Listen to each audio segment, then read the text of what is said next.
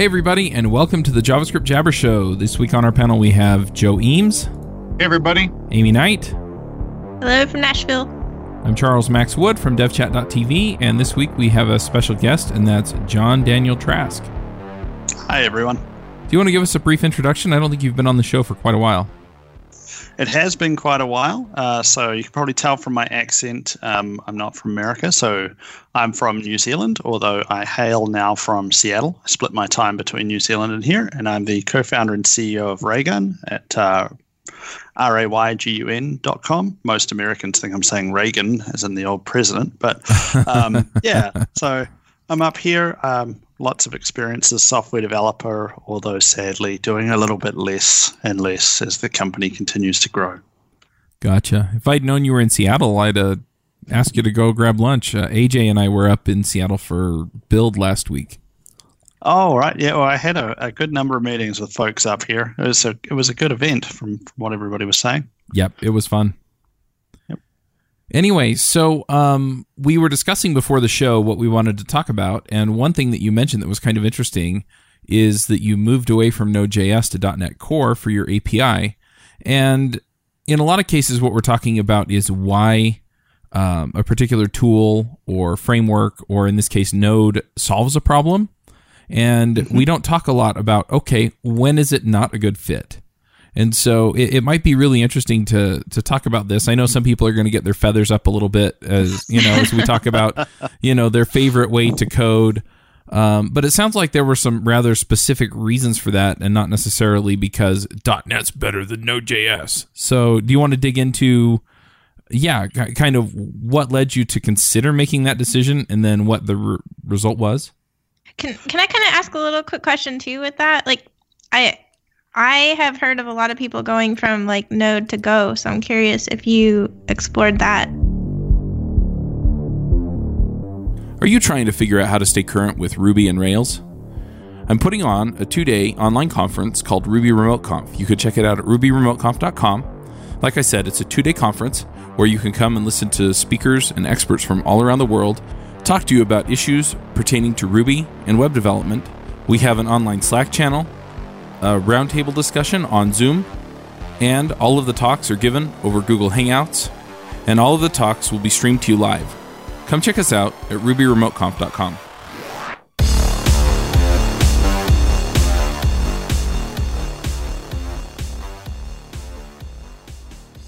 I I have heard of a lot of people going from like Node to Go, so I'm curious if you explored that yeah, absolutely. So, yeah, to, to try and head off any of the religious wars, um, the the Raygun platform itself, we we do use a bit of Go in places. Uh, we use a bit of Node, and we use a bit of FullStack.net, and we use a little bit of uh, .NET Core, um, and we obviously were using um, Node.js as well for a part there.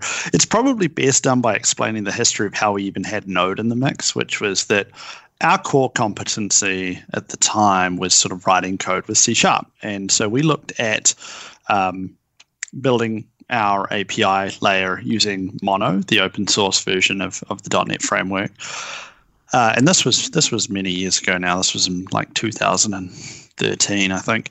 And um, the reason we wanted to look at Mono rather than the full stack of .NET was that our API layer is relatively dumb, right? It's it's an auto scaling group that receives billions of requests a day and largely receives it, validates it, does a couple other checks, and then throws it onto a queue for processing. So it's a pretty dumb layer. And at the time, you know, .NET didn't run on on Linux, but Mono did, and we didn't see any, we didn't have any desire to run Windows in a sort of mass uh, manner.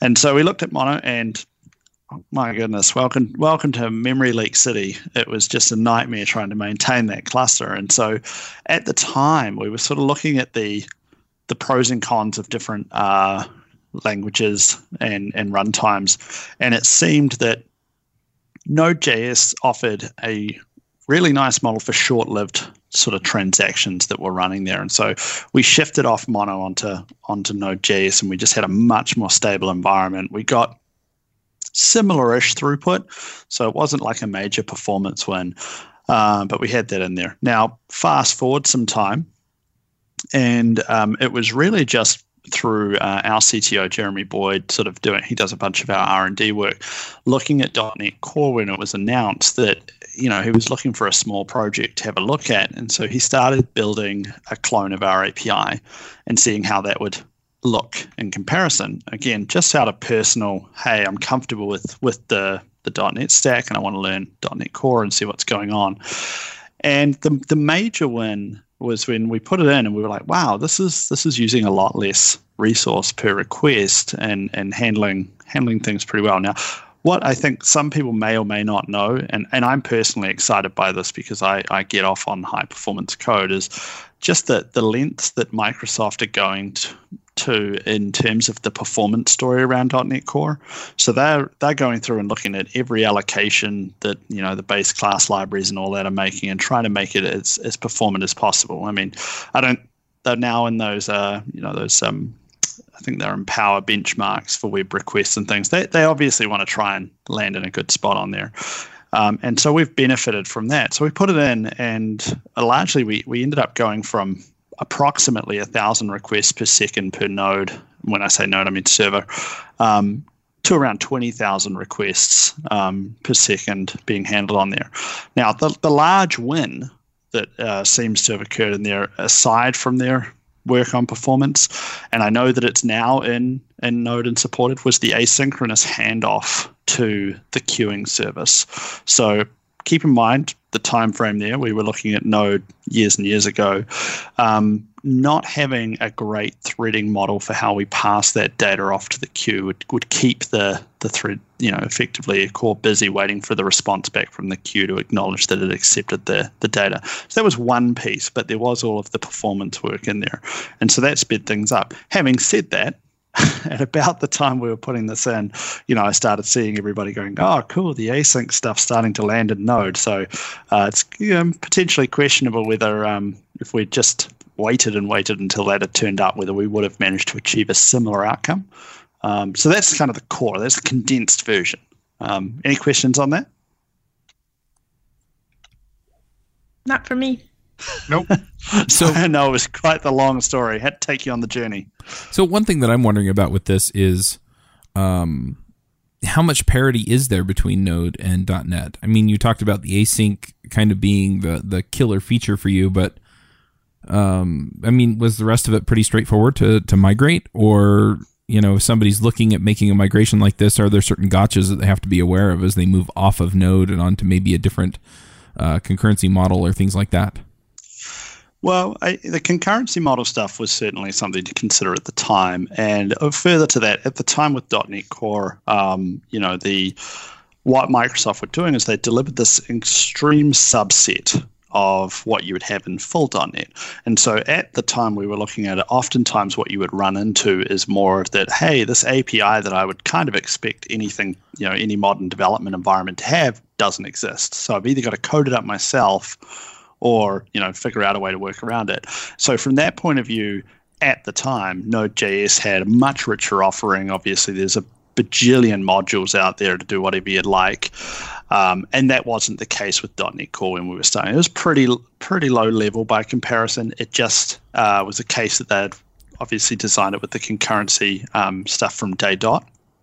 Um, so from that standpoint, it was actually a bit of a bit of a gotcha going to a more constrained API. Having said that, um, you know, we we were our CTO was building this prior to you know .NET Core One and .NET Core Two is out now, and they're doing this big push at expanding out that API, um, and made really great gains on that. So at the time, that was the that was the hard part. I still, you know, this is going a little a bit away from our API, but was considering this the other day that I largely feel like Node.js is, um, and this is not a put down to people doing you know actual real work with it, but I feel like Node.js is the the go to place for people to learn programming now. And that you pull something down, you can run it up and do something very easily. And I feel like a lot of those bigger frameworks and tools don't really exhibit that. You know, um, even things like Ruby these days, with with Rails being so so large, it's not really the easiest thing to approach for a new person.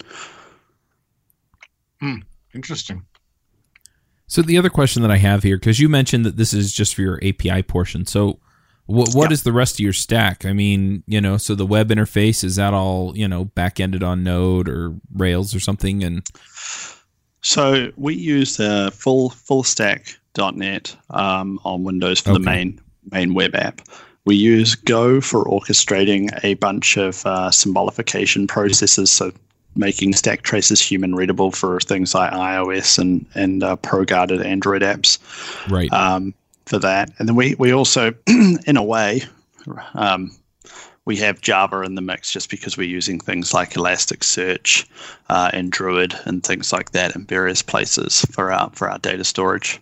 So there is a, a mix, and you know the the Raygun platform itself supports about 25 different languages and platforms. So we've got a pretty polyglot team in terms of their skill set. So we will frequently look at something in terms of what is the best tool for the job. But when we were starting out, .NET was definitely our core competency for the app. hmm Yep. So what's the thing you miss most now that you don't have uh, Node.js backing your API? that I miss the most. Um, I don't. I don't think we're necessarily missing anything from it. Um, I think the availability of packages to, to use for anything you were thinking of building was, you know, that was that was um, a bit of a challenge at the the get go. You're pretty used to, you know, anything and anything you want to search for, you'd find somebody built it before and give give it a go. I mean, one of the compatibility things at the time, and this has largely been solved a bit with the .NET standard sort of contract stuff, is that even if you had something that was written for normal .NET, you couldn't use it with .NET Core. Um, so even if a package theoretically existed for the .NET ecosystem, it was a bit of a mishmash trying to find, you know, it wouldn't work out of the box for you. I gotcha. So Yeah. you go in and you install a package out of NuGet, and it just it, it may not be what you need. yeah, it would say, "Hey, this is not built for for what's available here." So that was that was a challenge. It, it's that usual thing of you know waiting for an ecosystem to kind of get to its uh, yeah, you know, critical mass, um, and I think you know we can all agree Node is well past the the critical mass stage. Yeah. And I was at Build last week. I've been to a few other Microsoft events over the last year, and I know that um, they're encouraging that kind of growth. So I think it's just a matter of time if you want to be in that ecosystem. Yeah, absolutely. I mean, I've been again. I mentioned I, I don't write nearly as much code as I, I used to. I still absolutely love writing code um, and find every excuse. But even some of the tools these days, like Visual Studio Code, you know, I've switched from using um, Sublime for things when I was say writing writing code for Node to, to now doing it with Visual Studio Code. I think they've they've done a really good job with the ecosystem there, even outside of their sort of core um, audience. Gotcha. I agree with that.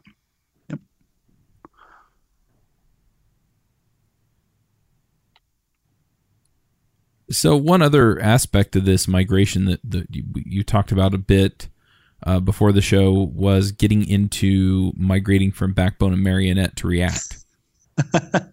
yeah, to which you all rightfully mocked us for It being so mocking, it was friendly joking. That's right. A little bit of ribbing before the show.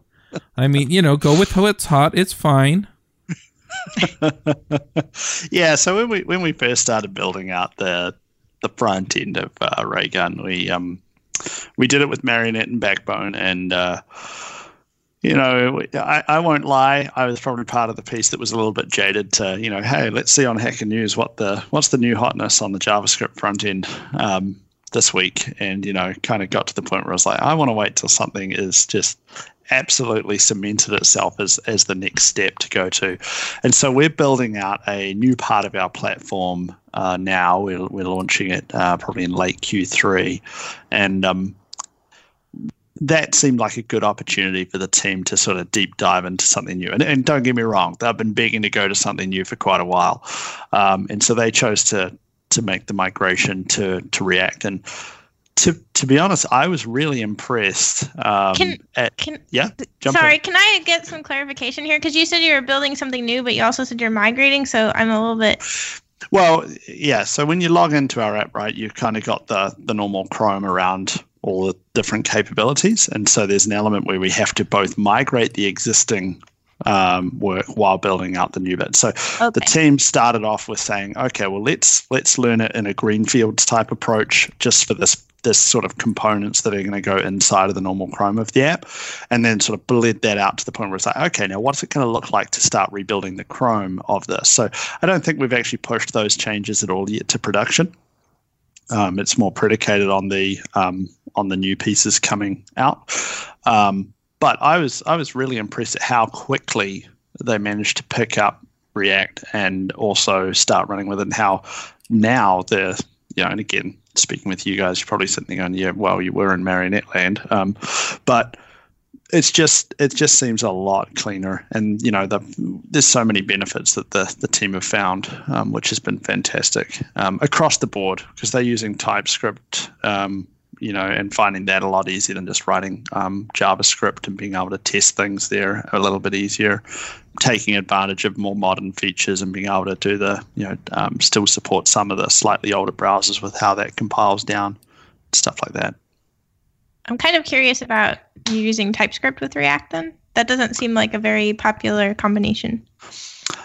Well, some people would say that the backbone of Marionette isn't popular. But well, no, I'm just, I'm just saying it's not a combination I hear of typically because like Facebook usually supports Flow. So yeah, so we, we've been we've been using that a little bit um, just to get up to speed with it and and see how we went. They there's benefits that the team quite like about it um, that they haven't run into too many issues in using it. Um, the big debate at the moment is that question around uh, using, um, you know, Redux uh, for for the state management and what they're going to do there. Interestingly enough, some of the the concepts that have come back from the team, we have one of the team members is quite the Windows Presentation Foundation wizard, WPF from desktop Windows apps, and um, he sort of commented to me the other day that working with React actually feels quite similar to some of the things he was doing with WPF back in the day around some of the bindings and ways that you can pose up the application, which I thought was also interesting. Yeah, that is interesting. Are So- any of you using TypeScript for anything? Yep. How have you found it? Love it. I came from a C sharp background myself. Yep. though, so I think in some cases it was it's a little bit like returning home. But Mhm. I when I switched from C sharp to um, to JavaScript, I really liked it. I liked getting rid of the types, and then after a while, I started. I realized what I was missing again. But Mhm. I, you know, it took me a little bit of going uh, with JavaScript for a while and non-types to appreciate the types and miss them again, and also appreciate that it's you can still do things without them. Mhm. So I, I'm not. I'm certainly not uh, a proponent of one way is much superior to the other. Yep. But I do uh, appreciate the value of uh, using types. Yeah, I, I think it just compounded for us that um, in some ways, I I'm not saying you can't test normal JavaScript, but again, similar to you, coming from that C sharp background, it just felt like it was a lot more testable to, to run things because it was already the mode that the team were already thinking in. Um, and so that proved well. We we also had quite a strong history, not with Raygun, but um, with CoffeeScript. So back in the day, we built um, the most popular CoffeeScript extension for Visual Studio that had about 285,000 um, users of that. And so if I personally, I quite liked um, working in CoffeeScript a bit more than JavaScript at the time, but I could equally see that it was losing losing a lot of momentum. So I feel like TypeScript sort of has has picked up that ball and and taken it eh, further than I ever imagined. So why TypeScript versus Flow? I know, you know, if you guys are using React, that just doesn't. I haven't heard of a lot of people doing that. Um, to be honest, I'm not entirely sure um, around that. Uh, the team, when they were starting to work with it, you know, I was engaged in, in that project, but um, they they were just wanted to, to look. They looked at various things and ultimately chose um, TypeScript with React. Okay. Yep. Fair enough. Anything about that transition that you found to be surprising? I mean, I, you're already non-characteristic just by using TypeScript with React, right? Yep.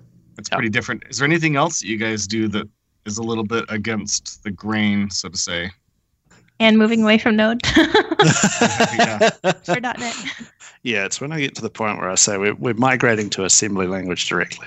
Um, there you I will just touch it touch a little bit on the TypeScript thing. You know, um, I know that around the time the team was looking at it, um, they were reading some of the things like how TypeScript's being used at Slack, and um, you know, the the team did like the idea of getting some of those tools like IntelliSense type completion that we're used to and stuff like that that, that they really really liked. So um, that that probably weighed fairly heavily on the on that side of things.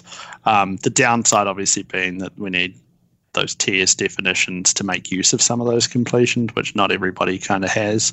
Um, but yeah, so was that. Um, in terms of things against the against the grain, I don't think that that's probably the main one. I mean, we've always been really, um, in some ways, painfully pragmatic with how we approach software development. Um, so, like I say, not not changing the framework just because it's new and shiny. You know, just because well, sometimes I see these companies come out there and they're like, "Hey, we rewrote all of our front end," and I'm like, "Well, cool. So, how many of your customers even give a shit?" Like, that seemed like a whole lot of wasted effort because you know, having said that, you don't also want to end up where you're so out of date, like where we were rapidly ending up with the marionette stuff. So you've got to make a call on that. Um, so we take a pretty hard line view of like what what's in it for the customer. Um, and there is stuff for the customer, and that you know there were lots of limitations around the marionette backbone setup around how we were having to bring state. We couldn't be easily split. The way that we were doing uh, combining was using a uh, tool or framework called Cassette, which was slow and not optimal. So now we're running, you know, we're still using actually Node in our build environment to run um, grunt tasks for how we, we build these things and lint them. Um, so yeah, that it, it, it, yeah, I don't, I don't think it's necessarily that we're, we're doing things that are particularly um, weird for, for weirdness sake. Well, hopefully not. It's an interesting. that would be a weird way to run your development. That's right. So, it works pretty What well. about the time and learning curve on switching things around? Did you guys already have skill sets in those areas when you switched, or was it a matter of wow, we're doing something radically different, and it really took some effort on our development team's part? No, I, to to be honest, uh, we we've always felt, and and with the time frame, um, you know, when we when we first elected to play around with Marionette and Backbone, um, the choices were a lot more limited than what they are today, and it, it did seem like it was a reasonably good choice out of the bunch. Um, but what we had fast ended up at was that the learning curve on that was really really steep. So when we would onboard new engineers into the team, specifically the front end team, it would actually take them a long time to fully sort of grok uh, how to work with those those frameworks. Compare and contrasting that to even the team picking up and running with React. Like I say, I, I've been really impressed at how easy it's been to pick up. You know, I've played with this stuff as well, and I found it pretty straightforward. And I'd historically, um, you know, if anything, the the previous models that we were using drove me away from wanting to touch any of the front end code and, and sort of live a little bit more on the back end. So I think it's to the existing team members a little bit of a breath of fresh air. Um, and with the way that the component model works with within React, it's going to be a lot easier for, for new folks to sort of jump on and have a um, get up to speed with. So yeah. Mhm. This episode is sponsored by Hired.com. Are you searching for a new job? That can be stressful, scary, and time consuming. Pushy recruiters try to sell you on roles you don't actually want, and the job boards make you feel like you're throwing your resume into a black hole, never to be seen again. And sometimes you go all the way through the interview process just to find out at the very end that the salary, offer, or company culture doesn't match what you're looking for. Hired is the world's most intelligent talent matching platform for full time and contract opportunities in engineering, development, design, product management, data science, sales, and marketing. We make your job search faster, focused, and stress free.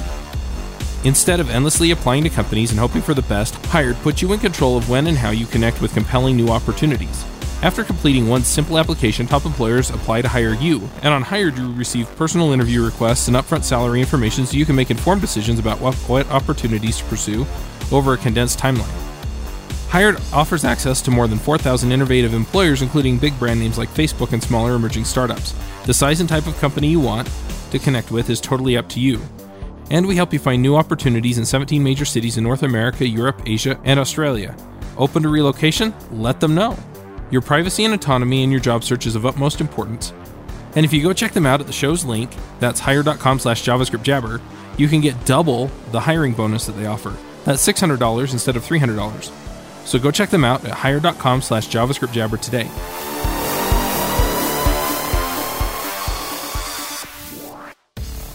With the way that the component model works with within React, it's going to be a lot easier for, for new folks to sort of jump on and have a um, get up to speed with. So, yeah. Mhm. Yep. That makes sense. So you mentioned um, that you kind of went on Hacker News and saw what people were using that had kind of become the next stage of web development that was stable. Um, do you feel like if you had done this a while back, you would have wound up with Angular or something else? Um, or were there other things that you did with it that kind of, um, you know, helped you make that decision? I'm just thinking in terms of, you know, if people are evaluating uh, a framework like this, you know, how do they know that this is the right choice for them too? Yeah, absolutely. So we did we did evaluate um, things like Angular, and we've you know built support for Angular into our JavaScript libraries and, and whatnot. So again, well, because we had to support these things based on our customers using them, there was an inherent element where we understood and used these technologies uh, internally. Um, but we, we weren't deploying them into the app. So I suspect absolutely that if it was a few years ago, we, we probably would have um, ended up using something like Angular.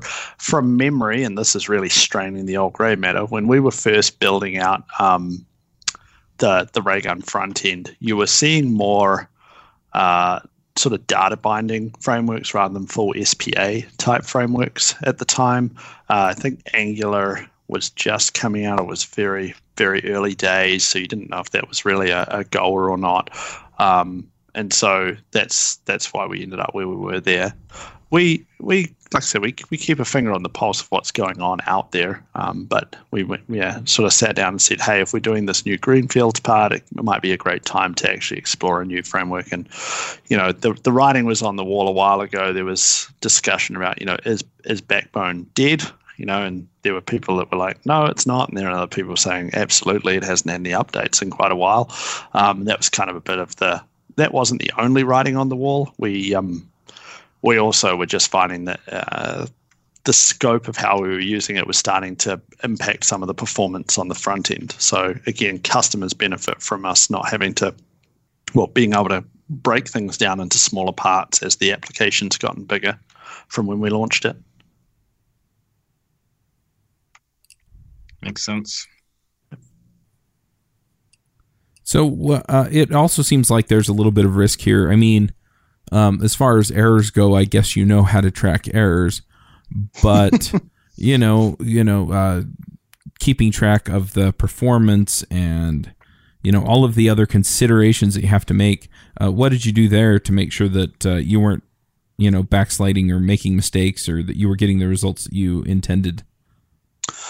Yeah, so that's a great question. I think um, since we last spoke, maybe uh, we actually we the Raygun platform is both crash reporting and real user monitoring. So we do all of the timings on the front end for how long every asset loads, how long JavaScript's taking to load, and we do custom metrics on that too. So we could we have things like where we were timing even how long is Marionette taking to initialize in our customers' browsers and reporting on that. Um, so that's where we found hotspots where we were looking at things, and that's also how we were measuring some of the things with React. Say, is this an improvement or not? So we do both the front end. Um, we actually do real user monitoring both on mobile for native mobile apps and and on the web with JavaScript, along with the the crash reporting um, capabilities. So we just used our own tools for tracking that. Mm-hmm.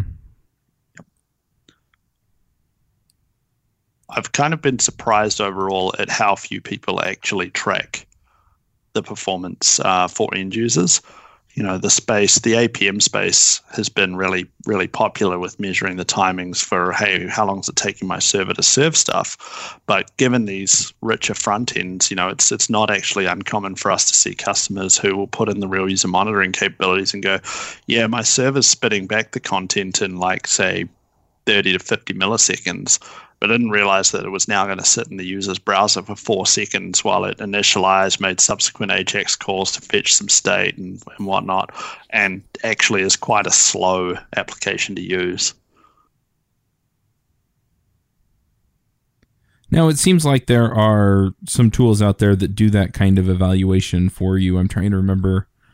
Um, I think there's There a are. free one, like website test or something like that. Yeah, so we- website tests will do that typically on the, the load times um, for fetching the assets. It'll also, um, you can also obviously just use Chrome DevTools or Firefox DevTools um, to do it. But what we've typically found is larger organizations will want some sort of continuous monitoring of what's going on, feeding back into their deployment um, process to, to give feedback. So, you know, if we're shipping code several times a day, we, we definitely want to be alerted if, say, uh, the website um, render times are, are going up.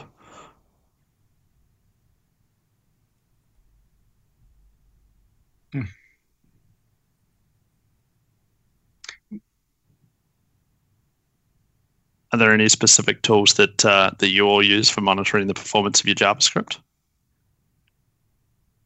I open it up by hand and check it. yeah, you open up the Chrome Dev Tools and see how long it Yep. takes to execute stuff. Yeah. There you go. Yep. Yep. I love If you- that. Yeah, to, to that point, eh, uh, this is just my idle curiosity, but what's your views these days on the JavaScript performance across the various browsers? Are they are they all fast enough now that you don't don't particularly care, Be- or is there a, a hotspot or some sort of issues that you've had? you know, it just seems like it's always changing, right? Like Yeah. today the focus is on the this kind of performance, and tomorrow the focus is on that, you know, and then because then that's a reaction to what the frameworks are doing and how they're doing it, right? And then the frameworks get better at something, and so then the perform the focus gets away from it.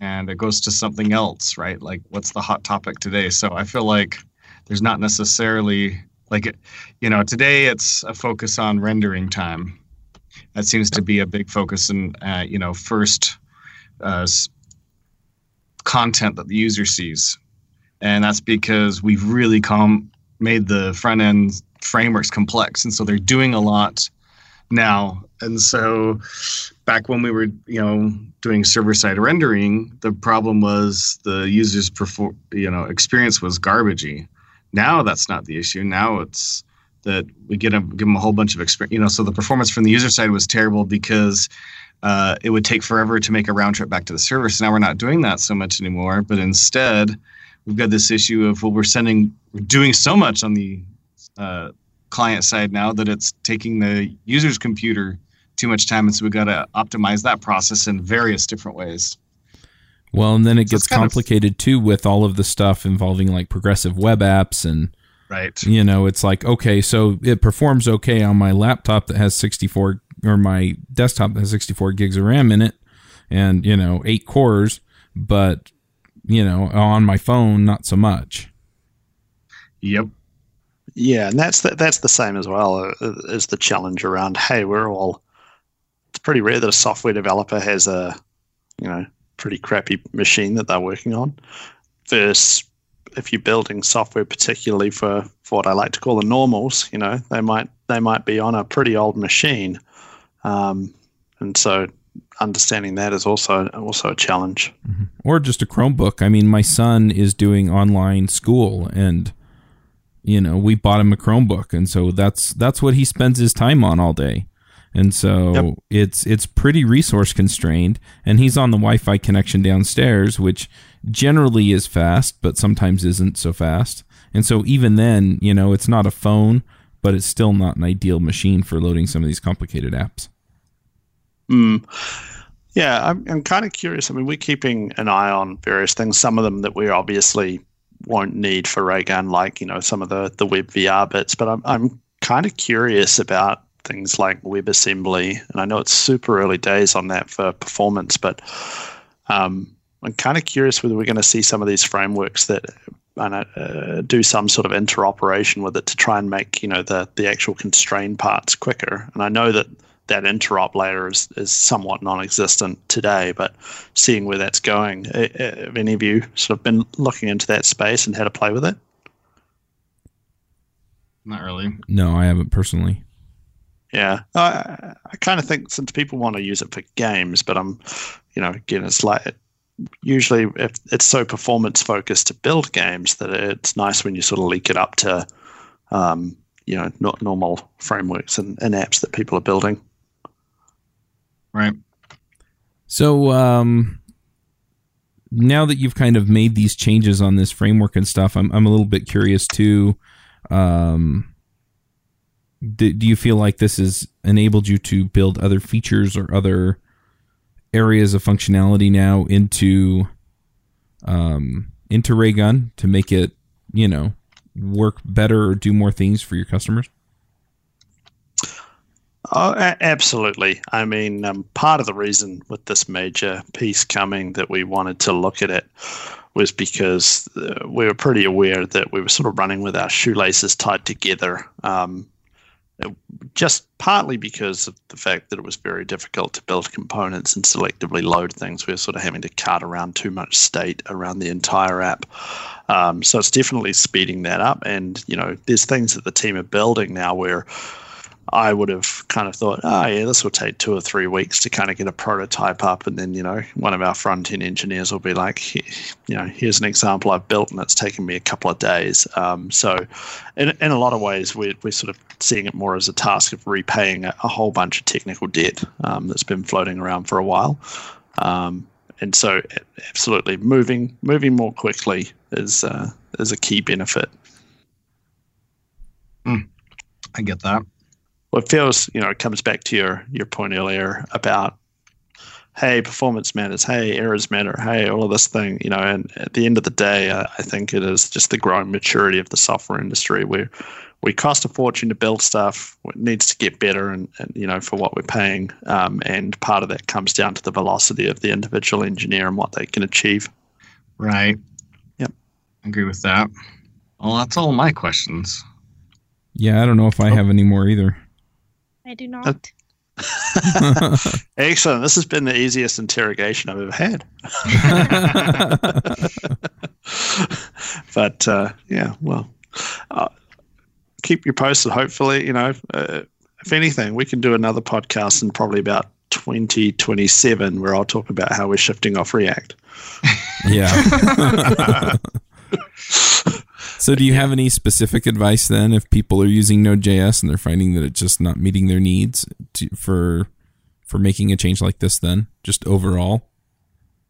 Well, one one of the things I'd say specific to the Node.js discussion at the start is that it is a framework that's moving. So we actually post a, a blog series every sort of wouldn't say major release, but release of uh, Node.js that comes out, we benchmark the performance across a lot of the web frameworks, um, and it just seems like you know there's tremendous momentum in the in the Node.js community, and so that is one area where we definitely did not rest on our laurels about moving up in the frameworks. There's a lot to benefit. Like I say, the the async stuff now coming in is is fantastic to see. Um, that would be my my advice to folks who are in, uh, working with Node.js don't don't wait too long. This episode is sponsored by Newbie RemoteConf. Newbie RemoteConf is a two-day completely virtual conference hosted by none other than Charles Max Wood. If travel expenses are an issue or you just can't afford to be away from home for two days, then join us. It's virtual. The conference is focused on people who want to keep up with the latest in programming or just get a leg up in getting a job and getting into the programming community. We'll have speakers from all over the programming community to help you stay current and a Slack room where you can connect with speakers and other attendees in real time. We'll also have a live roundtable video chat for attendees and speakers, plus, we'll provide the talk recordings to you within days of the conference. Early bird tickets are available for $150 until May 12th, and the call for proposals is open until April 28th. So come join us at newbieremoteconf.com.